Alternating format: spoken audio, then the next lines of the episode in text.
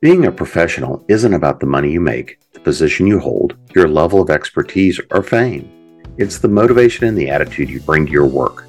A desire for always learning and improving, and balancing your creative output with getting the business done.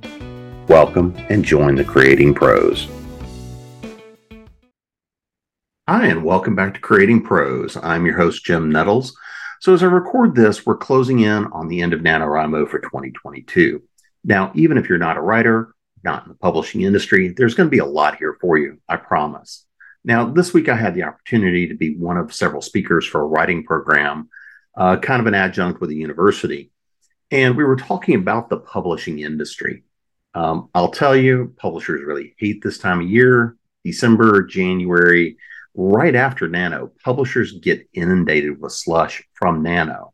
Now, that's not to say that some great books don't come out of NaNoWriMo. They absolutely do.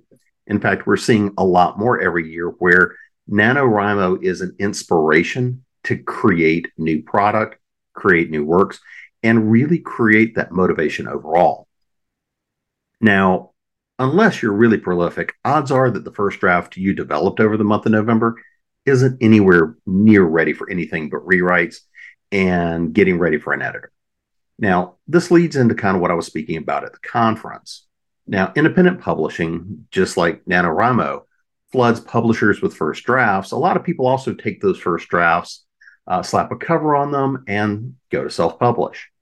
And this kind of leads into what I was speaking about at the conference, which is the difference between self publishing and independent publishing. Now, in the industry, you're going to hear these two terms pretty much synonymously. Um, in the industry, self publishing and independent publishing are generally regarded as the same thing. So, why am I saying there's a difference? Well, the process of publishing is generally something like this an author creates a work, that work goes to one or more editors, you hammer out the changes that are needed, a proofreader does a final check. Uh, an artist goes, develops the covers, wraps, maybe some marketing materials and artwork, and a launch date gets set, and it goes through the distribution process. And you have a book. Now, the question is who's doing all of this work and who's paying for it? In ethical publishing, money flows to the author and their agent if you've got one. Now, if somebody comes in and says, Hi, I want to be your agent, or Hi, I want to be your publisher, write me a check, the answer is run, do not walk because money flows to the author. Now, in traditional publishing, the publisher absorbs the cost of developing and production and may even pay you in advance on royalties in the hopes of the book at least making eh, a little bit of money or breaking even. Now, as a side note, most books will never earn out on that advance or pay for themselves. It's the really successful books that pay for all of the others. Now, if you're going to go the indie route, then you're both the author and the publisher. You have to know when to wear the author hat, the creator hat, and then to take that off and put on the publisher one. As the publisher, you're accessing the quality of your work. You know, you're paying for the editing, you're paying for covers, and you're doing all of that work to bring it to market. Now, you might be working with somebody else in that as a part of that process, but fundamentally, you're acting in both of these roles. Now, a lot of the time when we look at traditional publishing, the agents, the editors, the acquisitions people are seen as gatekeepers. Within indie publishing, that doesn't really exist. You are your own gatekeeper. And in this, it is both a wonderful thing in that work that probably wouldn't necessarily be bought otherwise because either A, they don't know how to market it, they don't know how to sell it, or it really just isn't a fit for a traditional publisher. You know, this gives an avenue for that to get out there. At the same time, it's a terrible thing because there isn't any kind of a check to make sure that it's quality work or anything else along those lines. You ultimately are the person that makes that determination. Is the work ready to go out the door? Is it really quality work? So here's where I define the difference the difference to me between indie publishing and self publishing. The self publisher doesn't understand necessarily what it means to wear the hats of being both the author and creator as well as the publisher or you're maybe not necessarily just looking to put it on you know you're a, a lot of the time you're in a rush to get the work out the door you know you kind of get impatient we all do it as creators where we think that we've got the brand new baby we want to get it on shelves. We want to get it out on Amazon. We want to be able to sell it at conventions. And being ready and willing and able to put the brakes on ourselves and say, okay, is the work really ready? That's the point you shift from being the author and the creator to the one of the publisher. Because now this is where you have to go and work with your editors. This is where you have to go work with cover artists, work with people that are in the industry. And because you're now acting as the publisher, you're also paying for all of this. Now, one of the things that we often talk about in business and in these kinds of things is you're not spending money to do these things. You are investing in your product. Uh, one of the conversations I had with a client earlier today, in fact, you know, it was a, I, well, I don't want to go spend that money. I said, you're not spending money. You are investing money to make sure that you're putting the best product out there that you possibly can. Because as authors, we're not only putting a work out there, we're also putting our names out there. We're putting our brands out there. We're putting our identities out there. So if we don't do the work to make sure that we're getting at least as solid a product as we can put together, then what'll happen is that feedback will come in the form of reviews or in the form of people not telling anybody that the work is out there and ultimately the book doesn't sell, nobody ever sees it, and we haven't accomplished anything. The indie publisher and is going to be the person that is ready, willing, and able to wear both hats. You're willing to go and take on that burden of being ready and being willing to take a dispassionate view to say, yeah, I really have done good work, or maybe there's still work to be done. And the difference here really is nothing more than mindset. It's again your approach to the work, to your product. And I see this all the time, not just in publishing. Uh, we talked about this a little bit in episode two of Do you have a hobby or a business? We talked about this some as well in um, in in the Kickstarter episode about making sure you've got solid product and solid work to be able to deliver to your customers, deliver to your readers, deliver to your fans. So, how does this apply to other businesses? Well, I refer to it as knowing your craft, but not knowing business. I work with a lot of different people in a lot of different businesses and industries. And one of the things that can happen is I may be a really solid, really good attorney, but I forget to bill my clients. And you may kind of laugh about that, but I've, I've dealt with that exact scenario where they're doing all of the good work that they do as a part of their profession, but they're not doing the parts that keep the business running.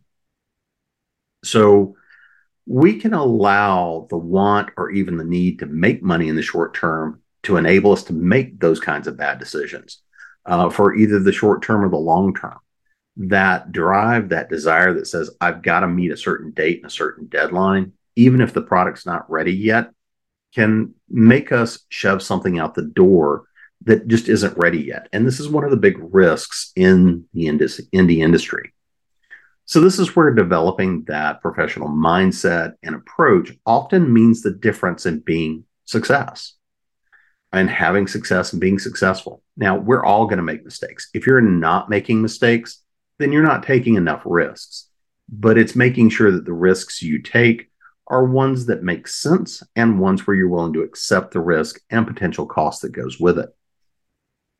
So, the other part of this is understanding accepting and knowing when a mistake happens that you're ready to learn from it, understand what happened and why, so that you can go make new mistakes in the future and not repeat these that you've already done. Now, one of the things that I also talked about in uh, in this session was there's really seven things that everybody needs to know and understand whether you're going into a writing business or not. Any business in any kind of a professional environment you're in if you're going to be running the business and you're going to be the entrepreneur, there's a couple of things here you need to keep in mind. So the first one is you can't do it alone, and you shouldn't. Now, if you're being a writer or an artist, it's not just you huddled over a keyboard or working with the tools of your art.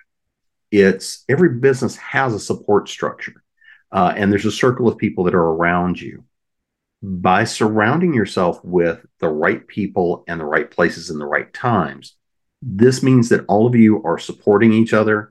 You can help each other through the challenges and the trials and tribulations. You also get to be the ones that help each other celebrate those successes. But no matter what, no matter what business you're in, there is always going to be a need for other people. You're going to create a network of people that are friends, business partners, and people that you can collaborate, work with. I am very much a firm believer that everyone has not only something to teach, but something to learn as well. And this is part of that idea of you can't do it alone. Now, the second thing is the writing, the act of creating, the act of bringing a product to market uh, means that you do own and have a business. And again, I'm going to look back at, at episode two, where we talked about do you have a business or a hobby?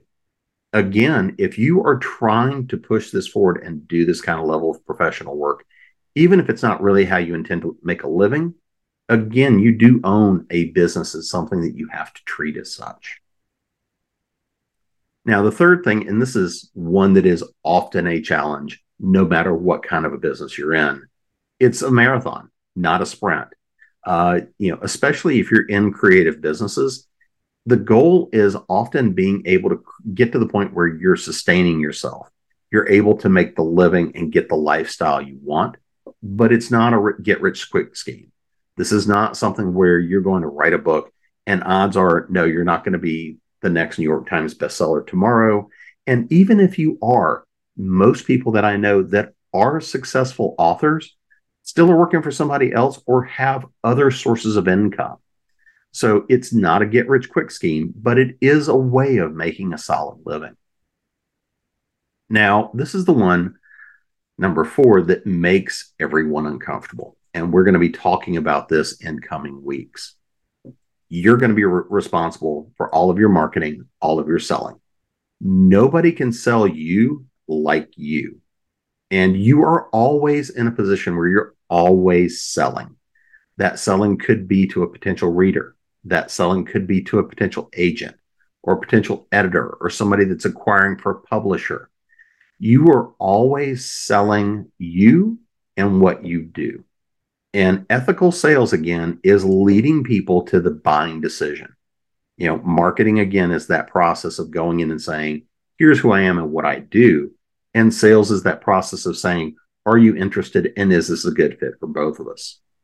So even if you are picked up by some large publisher, you're still going to be on the hook for the vast majority of that marketing and sales engine because, again, nobody can sell you like you. And most publishers don't have the kind of really budget to be able to do a whole lot of, of publish, or publishing or um, publicity for somebody unless they're already guaranteed to be successful and don't need that much of it anyway.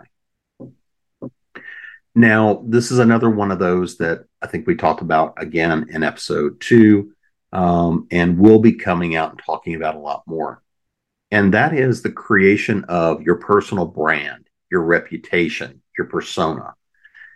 Every one of us that when you start going into this kind of a business or a creative business, part of it is that idea of you've got the persona that you share with the world. And you want that to be the best part of you that shows up out there. And you want it to be true and authentic. And that's a word that I know gets way overused, but be, be the real you be the person that shows up, be the person that does everything, and be the person that connects to others. This is the reason that social media works or doesn't. This is the reason that advertising works or doesn't. And at the end of the day, if you're going to have a long career in any business, a big part of what you're doing is creating that persona. It's creating that brand. It's creating that thing that people connect to.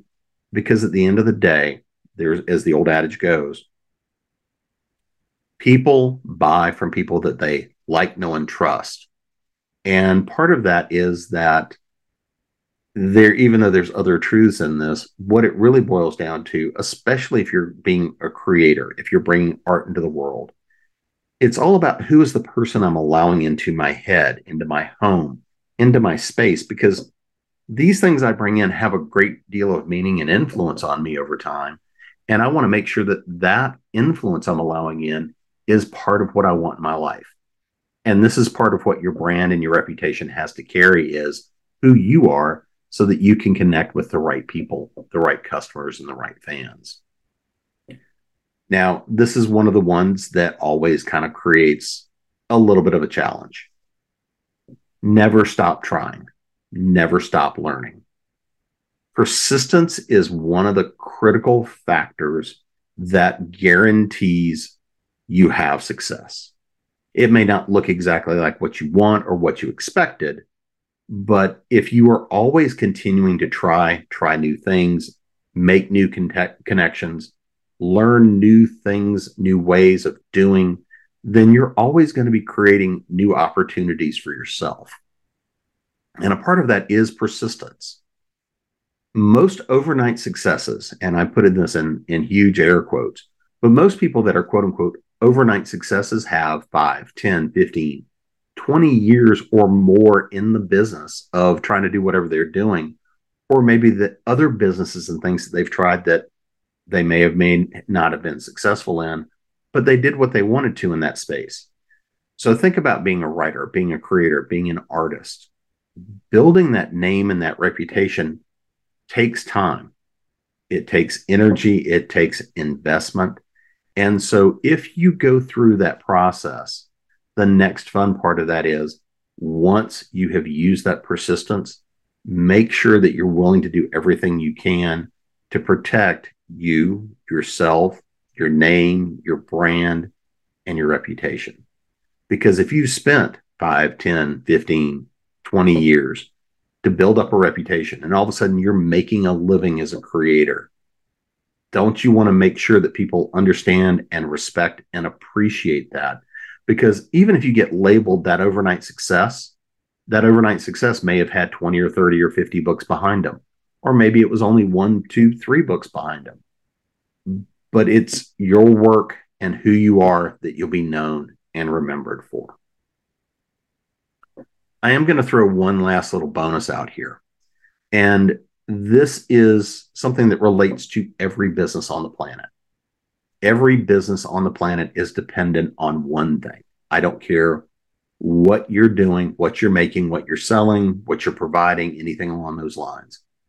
Every business in the world is fundamentally at the end of the core a writing business. It's about communication. Part of it is about communicating what you're doing within your business to make things work, to make them more efficient. As a writer, writing is our business, creating, communicating. Uh, for other businesses, it may be dependent on the marketing copy, the ad copy, the ability to communicate with the fans and the public that are out there. The reason I put this in there is because a lot of our community are writers. And if you want to make a living as a writer, there are a lot of different ways of doing that. And I just want to remind you the ways that you can make a living as a writer from your skills, from your talents, from your abilities to work with words. There are a lot of different ways that you can make that living. So I want to thank everybody for joining me this week. Um, I got great feedback from the Kickstarter episode. Uh, there's a lot more new stuff coming your way, and I always love to hear from everybody. The easiest way to catch up with me is to go to jamespnettles.com uh, or drop me an email at jim at jamespnettles.com. I'll see everybody next week.